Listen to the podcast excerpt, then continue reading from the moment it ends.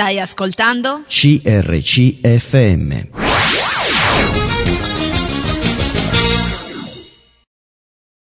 Una buona giornata a tutti, bentornati al nostro programma Bibbia e dintorni. Luigi in studio al nostro tecnico Elisa eh, vi salutano con affetto.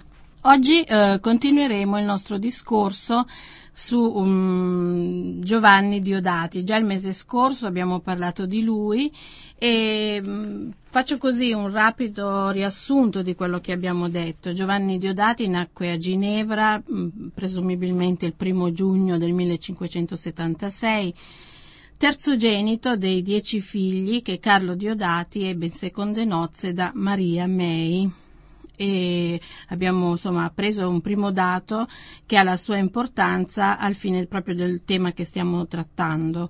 Eh, Diodati non è nato in Italia e se si eccettua un breve viaggio a Venezia non ha mai messo piede proprio nella sua patria eh, d'origine. Poi magari chiediamo conferma al nostro ospite. Eh, nonostante ciò, eh, per tutta la vita egli amò definirsi di nazione lucchese. Eh, la famiglia Diodati era infatti una delle 60 famiglie lucchesi che a partire poi dal 1555 aveva scelto di rifugiarsi nella città di Calvino eh, per poter vivere liberamente la propria fede. Libertà impossibile mm, nell'Italia dell'Inquisizione prima e della Controriforma poi. Eh, il padre, Carlo Diodati, era un commerciante di stoffe, soprattutto di seta e di lana, che eh, in, in consorzio diciamo, con altri esuli lucchesi non tardò poi a creare un commercio che gli permise di vivere nell'agiatezza, se non proprio nella ricchezza, nonostante eh, la sua condizione di esiliato o, come diremo oggi, di profugo. Eh, Diodati ebbe sempre una grande ammirazione per il padre, soprattutto per il coraggio con il quale aveva affrontato le incognite eh, dell'esilio pur di conservare intatta la propria fede cristiana ed evangelica e poi di poter realizzare serenamente il suo desiderio di, di leggere la Bibbia. Eh, l'agiatezza della famiglia, l'incoraggiamento del padre gli permisero di intraprendere giovanissimo gli studi classici. Già eh, a 16 anni iniziò il suo lavoro di traduzione della Bibbia e eh, a 20 concluso proprio l'iter accademico a Ginevra, eh, iniziò un viaggio di specializzazione eh, attraverso le università europee del tempo ma eh, a 21 anni, mentre stava frequentando un corso di perfezionamento in ebraico e in greco presso l'Università francese di Montpellier, fu urgentemente chiamato a Ginevra dove dall'università gli venne offerta la cattedra di lingua ebraica e all'età di 21 anni scriveva e parlava già correntemente in greco, ebraico, italiano, francese, insomma era una testa piuttosto eh, capace. Eh, nel 1607, all'età di 31 anni, diede alla stampa, attraverso l'editore ginevrino eh, Pierre Chauvet, la sua traduzione della Bibbia sui testi originali. E successivamente continuò insomma, poi il suo lavoro di ricerca per migliorare lo stile, eh, per rendere ancora più fedele il testo e nel 1641, ormai maturo e prossimo alla pensione, aveva già poi a 65 anni, diede alle stampe una seconda edizione eh, che ebbe una larga diffusione e che fu da subito conosciuta con il nome di ehm, Diodatina. Eh, ecco, per eh, continuare a parlare di lui abbiamo con noi il nostro ospite, eh, il dottor Emanuele Fiume, è nato a Trieste, ha fatto degli studi universitari a Roma, a Zurigo, ad Heidelberg, ha una laurea in teologia evangelica a Roma nel 96 e un dottorato di teologia a Zurigo nel 2003. Um, ehm, ci sono alcune sue pubblicazioni sul, sulla riforma in Italia, sulla storia del protestantesimo. Emanuele? Sì, siamo qui. Sei con buongiorno noi. Uh, buongiorno, ciao anche a te. E, uh, hai qualcosa da aggiungere al rapido riassunto che ho fatto prima? Ma uh, direi eh, di no, nel senso che eh, tutto molto, è stato tutto riassunto da te in maniera molto precisa e molto, molto particolare. Certo che si tratta uh, di un personaggio ecco, di, con uno spettro di azione, di azione molto, molto, ampio. Mm. Questo mm. credo di Diodati nel suo profilo anche biografico sia qualcosa che, che, colpisce, perché appunto giovanissimo professore di, di lingue bibliche, ma anche eh, diplomatico, quindi politico di questa piccolissima repubblica, quasi mm. una, una San Marino sulle, sulle Alpi, eh, anche ecco, uomo mh, di, di, quello che è la, protestantesimo internazionale dell'epoca, ecco, traduttore eh, della Bibbia in italiano ma anche in francese, eh, traduttore ecco, quasi mh, caparbio, quasi sempre alla mh, ricerca eh, di un eh, di un proprio errore per poterlo correggere, poter migliorare, insomma una personalità certamente complessa, ad ampio raggio, certamente segnata da questa passione per, per la Bibbia, che, che, appunto è il vero filo rosso della, della vita di, di, di quest'uomo. Mm-hmm. Sì, quindi lui proprio una ricerca, possiamo dire certosina, insomma, della traduzione migliore. Sì, senz'altro, uh, senz'altro. Um, prima uh, di lui eh, ci sono ecco, dei tentativi di, di, pubblicazioni della scrittura in italiano, il Brucioli nel Cinquecento è, è, la, è la principale, ecco, lì c'è eh, soprattutto mh, questo rapporto molto stretto con eh, i testi ebraico e greco dell'Antico e del Nuovo Testamento, usa, Diodati usa il meglio oh, dell'epoca, eh, ossia, il, ossia l'edizione erasmiana, mm. quella di Erasmo da Rotterdam. Sì comunque ecco, comincia anche dei confronti con il cosiddetto codice di Bezza che appunto, che appunto era, era, Ginevra. Però um, è interessante ecco, come per lui il lavoro sulla Bibbia sia un lavoro dove mh, si traduce e si ritraduce. Mm-hmm. Ecco, molte volte mh, le nostre chiese evangeliche italiane eh, hanno ricevuto la Bibbia del Diodati mh, un po' come così un testo quasi coranico. Mm-hmm. Ecco, mentre ecco, Diodati stesso ha continuato a lavorarci, ha continuato a correggere, ha continuato a rifare il, il proprio lavoro di traduzione. Certo. In questo senso, eh, in questo senso è, è qualcosa di, di, di, di, molto particolare, anche con una grande umiltà, nonostante che una serie di suoi colleghi lo, lo ritenesse un ambizioso, ecco, per questo tuffarsi nei lavori di traduzione biblica, che erano dei lavori monumentali, mm-hmm. di una mm-hmm. fatica mentale incredibile, dopodiché anche Diodati ricambiava accusandoli di essere ignoranti e invidiosi, perché mm. poi quando c'era da fare polemica non ci si tirava certo, indietro. Certo. E, comunque, appunto, questa questa passione, questa passione davvero, davvero forte. E anche lo vediamo un'intelligenza, una, mm-hmm. Una comprensione ecco, dello, spirito, dello spirito della sua epoca. Ad esempio, dalle due edizioni italiane, quella del 1607 a quella del 1641, mm-hmm. cambia in qualche modo tutto Mm. Per esempio cambia uh, il formato. Mm. Quella del 1607 è in un formato molto piccolo. Mm. Quella del 1641 è una Bibbia in infolio. Ma perché ci aveva fatto delle annotazioni? Non solo, non solo, perché eh, Diodati si accorge che dal 1607 al 1641 è completamente cambiato il mercato, mm. così dire, mm-hmm. per via di due, eh, di due piccole vicende eh, che oggi definiremmo quasi trascurabili, ma per l'epoca cambiavano completamente il, diciamo, il, mercato della Bibbia in italiano. Mm-hmm. La prima so, è il cosiddetto Sacro Macello della Valtellina, mm.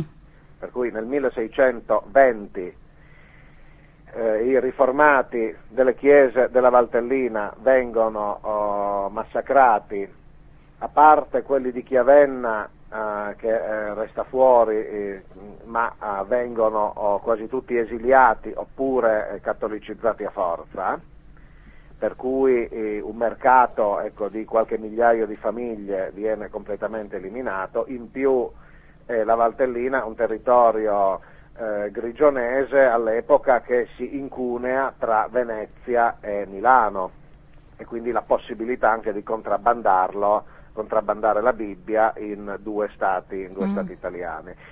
E la seconda questione è che eh, la peste nelle valli valdesi eh, fa morire quasi tutti i pastori, tranne mm. uno, e i nuovi pastori arrivano dalla Francia e eh, praticamente il, la lingua del culto nelle valli valdesi diventa il francese, perché costoro non sanno l'italiano, mentre la popolazione capiva indifferentemente sì. l'italiano o il francese. Quindi in questo modo diciamo, buona parte del mercato italofono ecco, della, della, Bibbia viene, eh, viene, a mancare. Quindi ecco, la, nuova, uh, la nuova Diodati sarà una Bibbia, ecco, mh, tra virgolette, di lusso mm. per quegli anni lì, finché nell'Ottocento mm. ridiventerà la Bibbia popolare. Mm-hmm. Nel 1849, durante la Repubblica Romana, quindi il Papa era stato cacciato, mm. eh, si eh, decide di, eh, di, stampare un nuovo testamento in lingua italiana durante il triunvirato di, di Armellini, Saffi e Mazzini e questa sarà la Diodati, mm-hmm. che, dopodiché quelle edizioni finiranno, eh, finiranno, nell'ambasciata degli Stati Uniti e eh, il Papa, tornato a Roma con, ehm, eh, con, le armi straniere, le comprerà all'ambasciatore degli Stati Uniti e le farà bruciare nel, in un cortile del Vaticano, mm. quindi lì abbiamo questa cosa assolutamente assurda ecco, mm-hmm. del mhm. Papa Pio IX che compra, si compra delle Bibbie in italiano ma, ma per mm. bruciarle. Eh, certo. Questa è insomma, una piccola storia degli effetti mm. della uh, nostra Diodatina che poi appunto credo di averlo già detto è diventata ecco, la Bibbia del, mm. dell'evangelismo italiano sì, sì, la, insomma la traduzione proprio della Bibbia da parte di Giovanni Diodati costituisce proprio una tappa fondamentale insomma, nella storia della Chiesa no? Eh, eh, perché c'è stato, c'è stato, prima una mancanza proprio di, di, traduzioni dovuta al divieto imposto dalla Chiesa di diffondere proprio la Bibbia nella lingua ehm, compresa dal popolo, cioè il permesso di tradurre la Bibbia in italiano arriverà soltanto con Benedetto XIV, no? nella seconda sì. metà del 1700.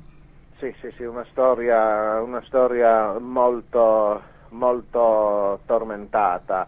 Eh, la scrittura è stata mm, fino, fino, a pochissimi anni fa considerata una cosa, una cosa protestante, tra virgolette, mm. nel senso che ecco, non era, um, eh, la popolazione cattolica non era, non era, invitata o comunque non era stimolata o addirittura non le era permessa in, uh, in, tempi, più, eh, in tempi, più, lontani una, una lettura eh, una lettura di tipo, di tipo diretto. Uh-huh. Però ci sono degli, mm, degli apprezzamenti fatti sulla, su questa, sulla Bibbia di Odati, no? per esempio mi viene in mente Alfieri che leggeva la Bibbia prima in greco nella versione dei 70 e, e gli stessi poi, dice lui, due o tre capitoli li leggevo nel Diodati fedelissimo al testo ebraico. Poi anche mh, mm, Francesco De Santis, no? a un certo punto dei suoi studi letterari, ehm, scopre proprio nella Diodati la straordinaria bellezza del libro di Giobbe, come dice, che presenta poi ai suoi allievi nelle sue lezioni. Sì, soprattutto l'Antico Testamento è di altissimo valore, mm. mm. addirittura beh, in molte edizioni che, che sono, ancora, eh, sono ancora utilizzabili eh, vediamo che tutte le parole che non hanno un, um, eh, che non sono direttamente tradotte dall'ebraico ma sono aggiunte per un, eh, per un senso di, di, armonia della sintassi italiana e sono messe in carattere corsivo, per esempio l'ebraico omette molte volte il verbo essere mm-hmm. che invece nell'italiano è necessario, ecco lì eh, vediamo sulla, sulla Diodati eh, che eh, appunto dove non c'è l'ebraico ma dove occorre in italiano c'è questo, mm, eh, c'è questo senso, mm, eh, c'è questo rilievo in un, in un, carattere, in un carattere, diverso. Ecco, addirittura il, chiaramente l'Antico Testamento è superiore rispetto alla, alla, riveduta, quella che poi eh, negli anni, negli anni 20 è stata, è stata, fatta da una commissione di revisione guidata dal, dal professor Luzzi. Ecco, mm. Io ritengo che l'Antico Testamento, almeno eh, di Diodati, sia, sia superiore. Ecco, la, poi c'è la questione chiaramente della revisione linguistica che è sempre, è sempre un po' un problema perché eh, Bibbia di Diodati è anche un testo lo, letterariamente alto e sovente è stato il primo, uh, il primo testo uh, di lingua italiana su cui molti convertiti alla fede evangelica nelle campagne ne, nella fine dell'Ottocento, dell'inizio del Novecento hanno letteralmente imparato a leggere. Mm-hmm.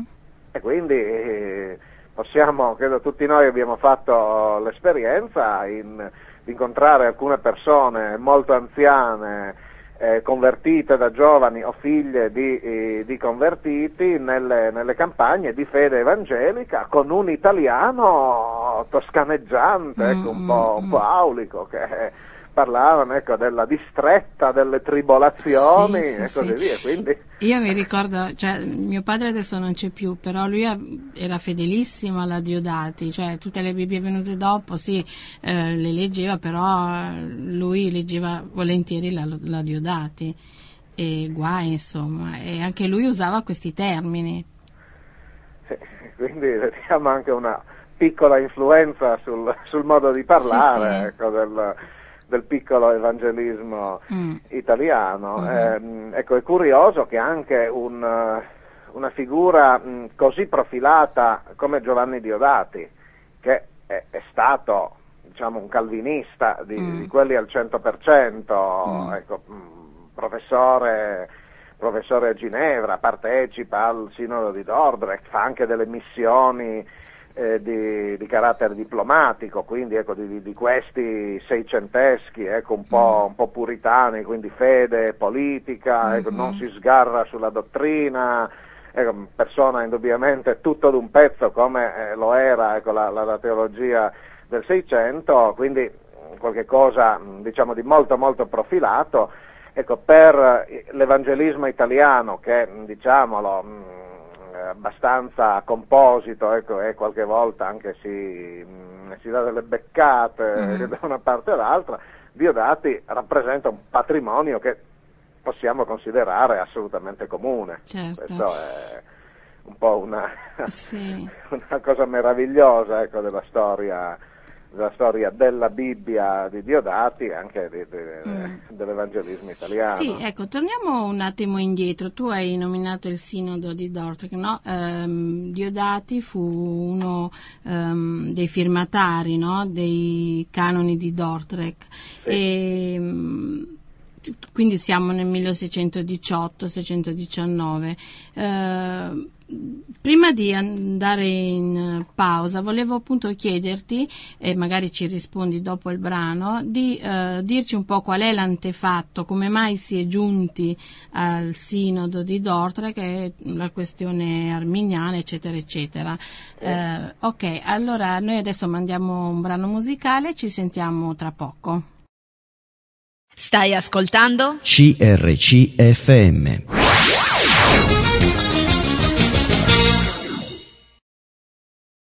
Eccoci di nuovo qui eh, in compagnia del nostro ospite Emanuele Fiume, eh, il nostro dottore che appunto come dicevo prima è laureato in teologia, ha un dottorato anche in teologia eh, a Zurigo. Ehm, Emanuele. Sì. sì. ecco, prima dell'interruzione abbiamo detto che nel 1618 eh, Diodati fu uno dei firmatari, eh, con, insieme a tutti gli altri membri del Sinodo, a Dordrecht, e, mh, firma coside- i cosiddetti canoni eh, di Dordrecht, proprio uno degli... Mh, cosa, cosa, come si è arrivati a questo sinodo? Cosa era successo? Era successo che ehm, eh, un problema di carattere dottrinale eh, stava spaccando in due eh, le, chiese, eh, chiese, d'Olanda. Mm.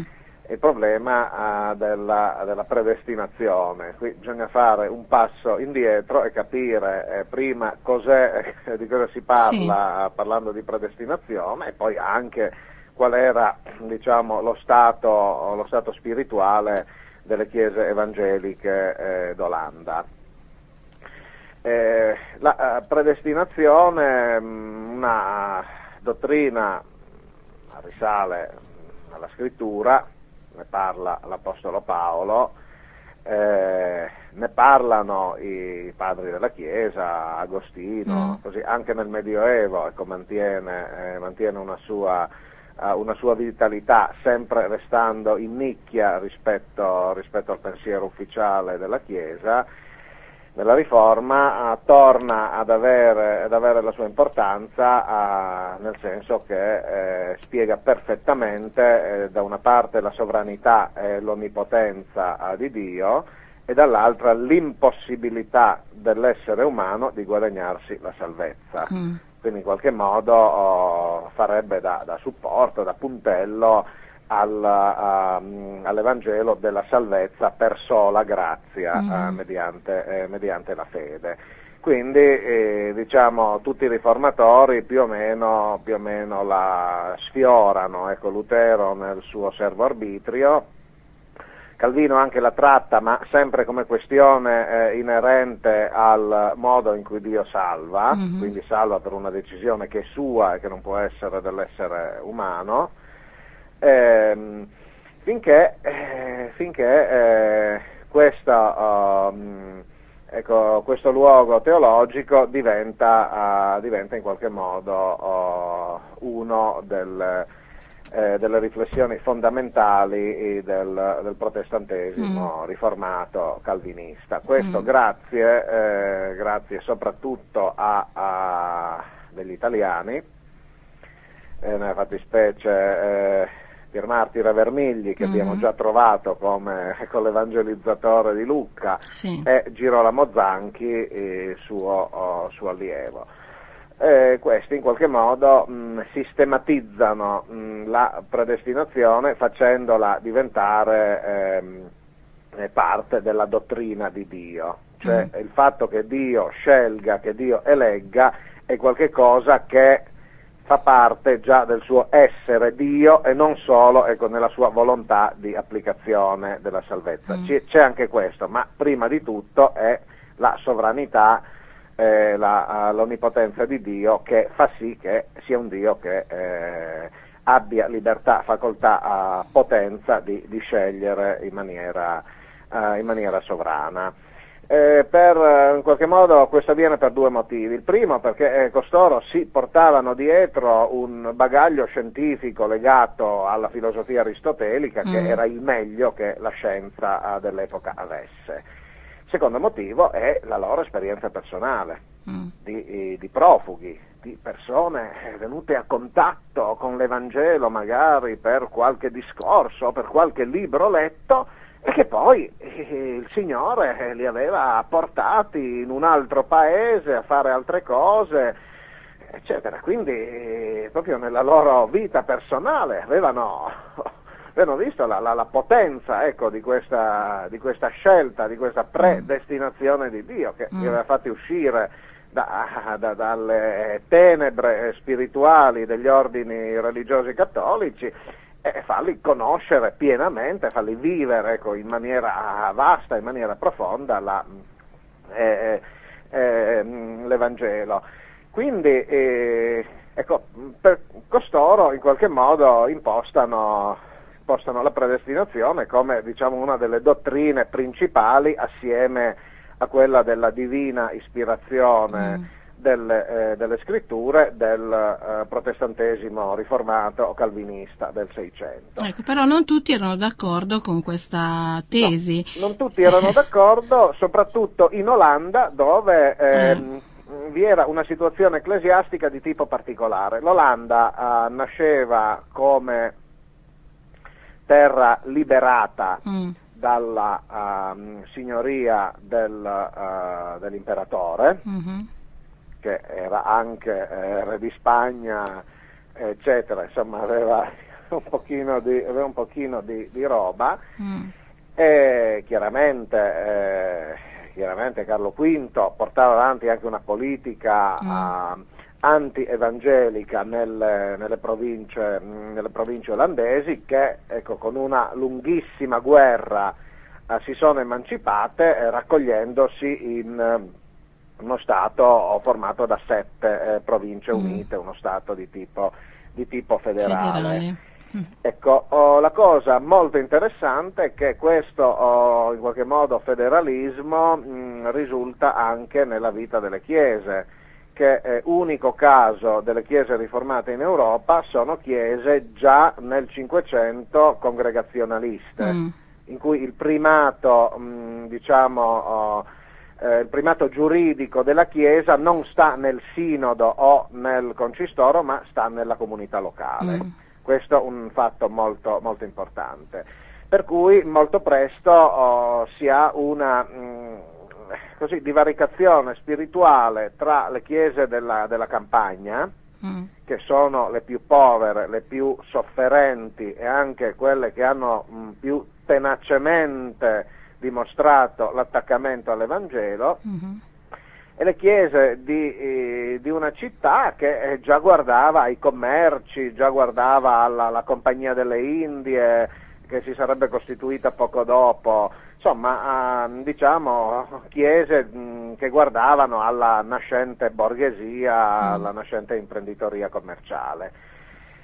E, ehm, in questo si, eh, si, verifica, si, verifica, lo strappo. Un, un teologo, mm. Giacomo Arminio, ripensa la predestinazione, non la nega perché insomma, non sarebbe stato possibile all'epoca, in termini eh, universalistici. Sì, però insomma, diciamo che lui rifiutava l'idea agostiniana calvinista dell'elezione incondizionata, cioè non era sì, d'accordo sì, sul fatto che Dio sceglie e legge le persone alla salvezza, poi indipendentemente da, dal merito, diciamo. No? Esattamente, appunto, la leggera in termini universalistici, mm. cioè Dio appunto offre, nella predestinazione Dio offre la sua salvezza a tutti, e in termini complementaristici, mm, certo. cioè la risposta dell'essere umano, la risposta del credente alla vocazione di Dio diventa affare decisivo. Mm. Questo si comprende benissimo anche nella mentalità uh, di tipo commerciale, ecco, l'uomo che si fa da sé in qualche modo, che quindi eh, in questo tipo di mentalità vorrebbe anche in qualche modo collaborare con Dio o dargli l'assenso mm. per, la propria, uh, per la propria salvezza. Dall'altra parte, ecco, nelle campagne ancora, c'era ancora in Olanda ecco, un calvinismo duro e puro, per mm. cui questi dicevano ma noi combattiamo contro l'acqua, perché l'Olanda era il paese delle mar- mm-hmm. mareggiate, abbiamo combattuto contro lo spagnolo eh, cattolico, eccetera, e noi piccoli, poveri, eccetera, se esistiamo ancora è perché soltanto Dio l'ha voluto, perché noi siamo i più poveri del mondo. Mm. Ecco, cioè, si scontrano anche questo, uh, questo, tipo di mentalità. Sinodo di Dordrecht eh, mette a confronto, mette a confronto oh, queste, eh, queste, due linee e, e chiaramente ehm, è un sinodo oh, nazionale eh, olandese, credo il primo e l'unico che si sia mai verificato nella storia delle chiese evangeliche olandesi, ci sono i rappresentanti di tutto il mondo riformato europeo, quindi eh, eh, il Sinodo assume una dignità diciamo, quasi di concilio oh, evangelico europeo e lì ehm, eh, vincono, oh, vincono, le tesi della, della predestinazione classica. Um, eh, con un particolare che il quinto capitolo eh, degli articoli e dei canoni parla della perseveranza di Dio, sì. che non è la perseveranza come si può pensare eh, dei cosiddetti fedeli che mm. sono perseveranti eh, nei confronti eh, del loro Salvatore, ma il contrario, mm. è la perseveranza di Dio che non lascia mai che i suoi eletti cadano o scadano completamente. Mm completamente dalla grazia. E su questo è ripreso anche in un bellissimo affresco eh, letterario um, che è il um, Pellegrinaggio del Cristiano sì, di John Bunyan sì. e con la stessa in qualche modo teologia di Dordrecht quando vede eh, un, uh, in questo viaggio spirituale un fuoco che arde accanto a un muro un uomo che tenta di spegnerlo e il fuoco invece che si alza sempre più alto. Mm. Allora fa il giro del muro e dall'altra parte vede un uomo che versa uh, segretamente eh, dell'olio oh, sul fuoco e chiede spiegazioni all'interprete e dice il fuoco è l'opera di Dio nel cuore il, quello che cerca di spegnerlo è il diavolo, uh-huh. però dall'altra parte del muro c'è il Cristo che continua a mantenere vivo, qualsiasi cosa succeda, l'opera della salvezza nei cuori, eh, nei cuori, dei credenti. E dice il fatto che questo avvenga dall'altra parte del muro è perché quando una persona è tentata, quando una persona è in crisi, diremmo oggi, fa fatica a vedere che l'opera della grazia è preservata e custodita dal Cristo nel suo cuore. Uh-huh. Quindi ecco, c'è anche questo, ecco, non, non, è stato semplicemente diciamo, un regolamento di conti tra fazioni teologiche, ma dietro c'era anche una spiritualità, c'era una fede, una fede profonda nella, uh, nella, salvezza e nell'opera, nell'opera potente del Signore. Uh-huh. Certo. Eh, è carino questo, questa cosa che hai detto.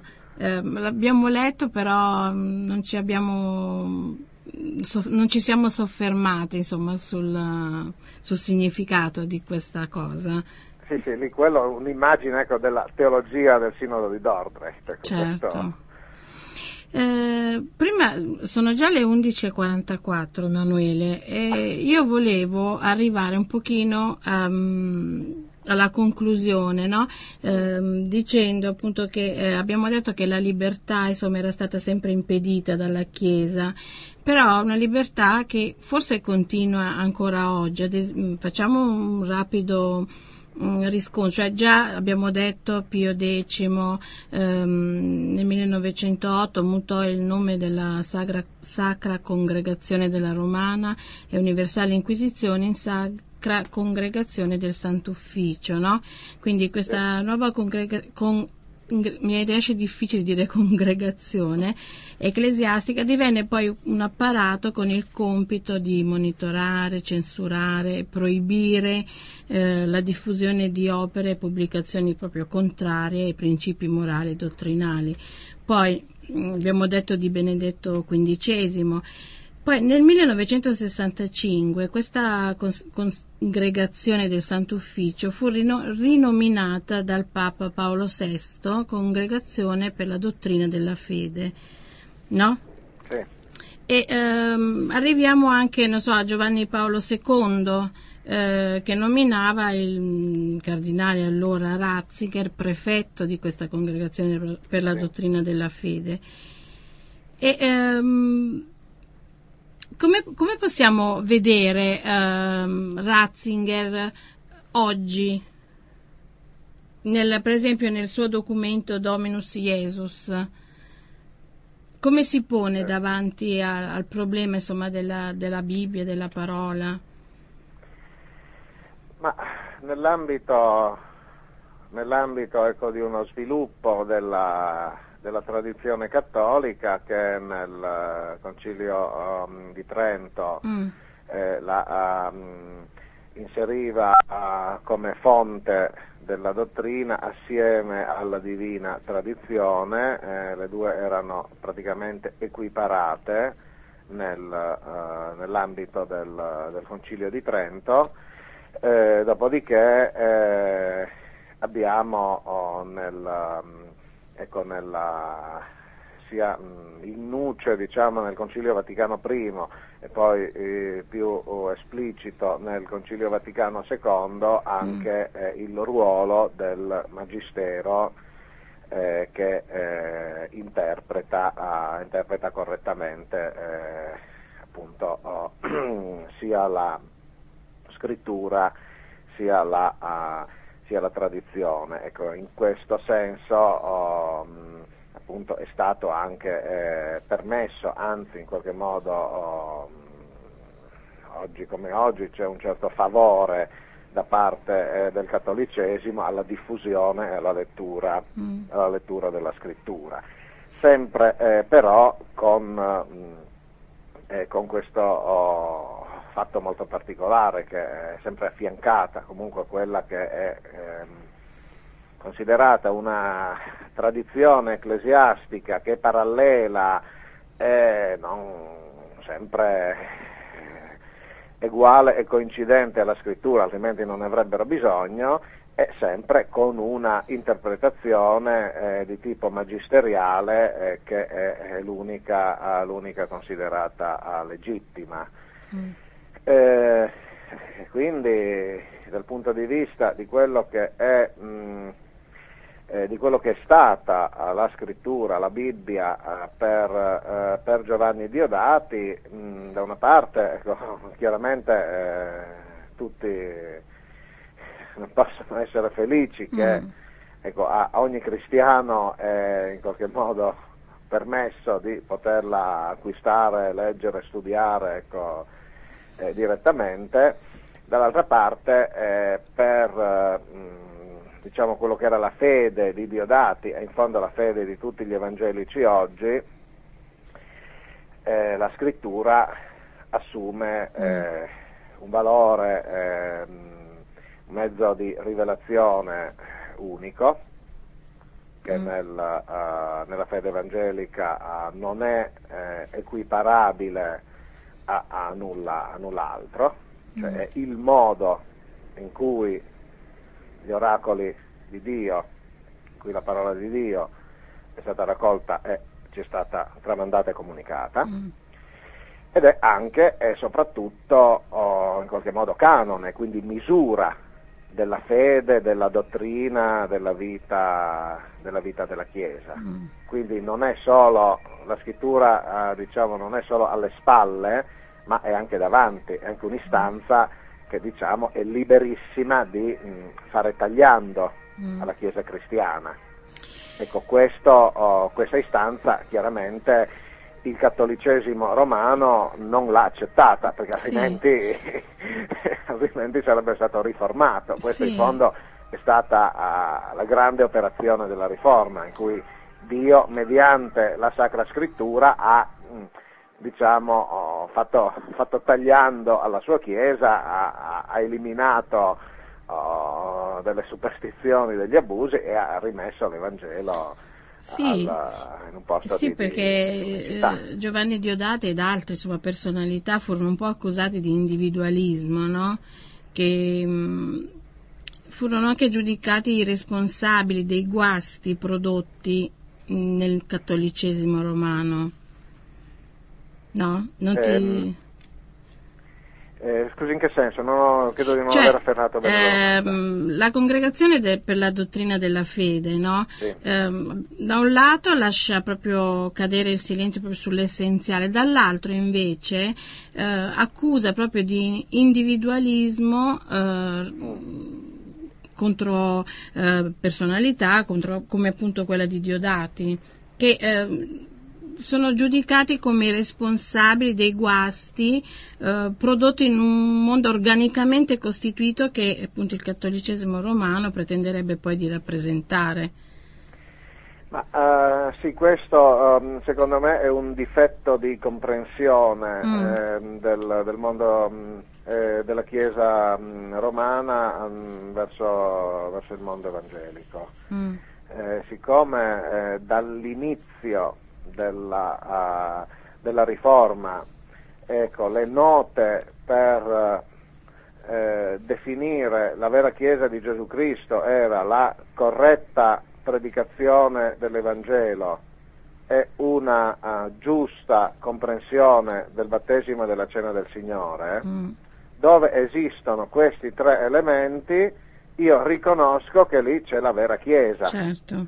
Anche in tutte le differenze di tipo storico, di tipo liturgico, di tipo culturale, anche di tipo etico, se vogliamo, perché oggi eh, il dibattito sull'etica Uh, chiaramente scalda, scalda, gli animi. Ecco, mm. Io e altri fratelli e altre sorelle possiamo pensarla in maniera diversissima su tutto, se però concordiamo di che cos'è l'Evangelo, che cos'è il battesimo, che cos'è la cena del Signore, siamo pienamente fratelli, siamo inseriti in una, um, in una comunione di, di fraternità in Cristo, anche attraverso le denominazioni, anche eh, appunto attraverso le sensibilità spirituali, così queste sono le cose fondamentali e importanti. Non è fondamentale stare tutti sotto così, lo stesso cappello ecclesiastico, non è importante che ecco, qualcuno ci dica di pensarla tutti allo stesso modo, ecco, sono, è importante un riconoscimento dei, eh, dei doni essenziali, ecco, degli diciamo, strumenti essenziali con cui l'opera di salvezza di Cristo ci viene, ci viene oggi comunicata, rivelata, eh, eh, in cui noi ecco, veniamo in qualche modo catturati per, per quest'opera, per continuare a glorificarla e a, servire, a mm. servirla. Mm. Direi che ecco, mentre il cattolicesimo mm, è sovente prigioniero di una ecco, di un'idea di Chiesa che sia, mh, mm, che sia struttura, ecco, ma eh, la Chiesa non è, non è struttura, ecco, la Chiesa ha una unità spirituale in una grande pluralità di vita. Mm. Questo credo che sì, mm, sia mai stato granché compreso. Mm-hmm. Eh, vogliamo dire un'ultima cosa sulla fine insomma, della sua vita, sull'ultimo periodo insomma, di Giovanni Diodati? È un periodo triste, un periodo triste perché Diodati, Diodati invecchia, Diodati perde anche ehm, un po' oh, la considerazione eh, di, eh, di molti di coloro che gli erano stati intorno principalmente per eh, due motivi. Il primo è dovuto a Diodati come uomo pubblico, mm. come a un pastore che è stato anche diplomatico, è stato anche politico, ed è il fatto che ehm, vede, eh, Ginevra, dicevo prima, è una specie di repubblica di, repubblica di San Marino, mm-hmm. cioè è uno Stato indipendente piccolissimo su un lago, diciamo, circondato dalla Savoia cattolica e in comunicazione con l'alleato protestante di Berna attraverso il lago. Mm. Quindi eh, diciamo, è, sempre, è sempre a rischio e eh, difatti all'inizio del Seicento ci fu un tentativo oh, di presa eh, di Ginevra da parte, eh, da parte ehm, dei Sabaudi con la famosa Escalade eh, che riuscì a essere eh, respinta, eh, insomma provarono con delle grandi scale a, a entrare nei bastioni della città, quindi diciamo, mh, si viveva costantemente sotto questo pericolo della, uh, dell'invasione, eh, dell'invasione, sabauda, che sarebbe stata la fine della libertà politica di Ginevra e anche la fine della riforma. Insomma, il, eh, i Savoia erano oh, piuttosto, oh, piuttosto, cattolici. Eh, e quindi eh, quindi appunto sotto questo clima eh, Diodati, pochi anni prima di morire, crede di trovare in una corrispondenza eh, le prove di un, di un tradimento che, eh, di qualcuno che avrebbe eh, spalancato le porte della città alle, alle, truppe, alle truppe, sabaude. Diodati in piena notte va a chiamare i sindaci, eh, la guardia i gendarmi eh, vengono, vengono, svegliati, insomma un momento in cui appunto sembra, sembra che vi sia l'invasione, in realtà è un, un falso allarme, ecco, un Mm. marchiano errore del, del povero Diodati e qui appunto, oh, qui appunto perde, eh, perde qualche punto. La, seconda, eh, la seconda questione è che ehm, il, eh, appunto questa sua passione per la scrittura negli ultimi anni della vita si rivela, mm, si rivela come testardaggine eh, addirittura. Ehm, eh, nel, mm, a Ginevra si usava come Bibbia eh, in lingua francese la Bibbia cosiddetta della Compagnia dei Pastori dal 1588 ed era un lavoro di tipo collettivo. Diodati a più riprese chiede di rivederla ma ottiene sempre dei rifiuti da parte, eh, da parte di, ehm, suo- di suoi colleghi. Ehm, riprova a varie, eh, varie riprese, riprova almeno quattro volte, la quinta volta nel 1635 litiga con Sì. i suoi colleghi pastori di Ginevra. Emanuele, scusami, ti devo proprio interrompere. Sono le 11.58 e proprio dobbiamo chiudere perché sennò ci sfumano e va per il giornale radio. Ecco, diciamo che lui muore nel 1649. Sì, muore eh, de- eh, lasciando debiti eh, su Ok. tutta la famiglia per pagarsi da sé eh, la sua traduzione della Bibbia. Della. Bibbia, ok. Questo direi che ecco, chiude Conclude, la sì. grandezza del personaggio. Certo, eh, mi piace chiudere con un- una frase insomma detta da lui che dice ho tradotto la Bibbia per aprire agli italiani la porta della scienza celeste e con questa frase proprio chiudiamo. Eh, Emanuele ti saluto, ti ringrazio tanto per eh, il tuo intervento che insomma ci ha proprio portati a conoscere questo personaggio e ci risentiamo prossimamente. Grazie anche agli ascoltatori, Ascoltatori. per la loro La pazienza. pazienza, certo. Li saluto anch'io e risentirci a presto. Ciao a tutti.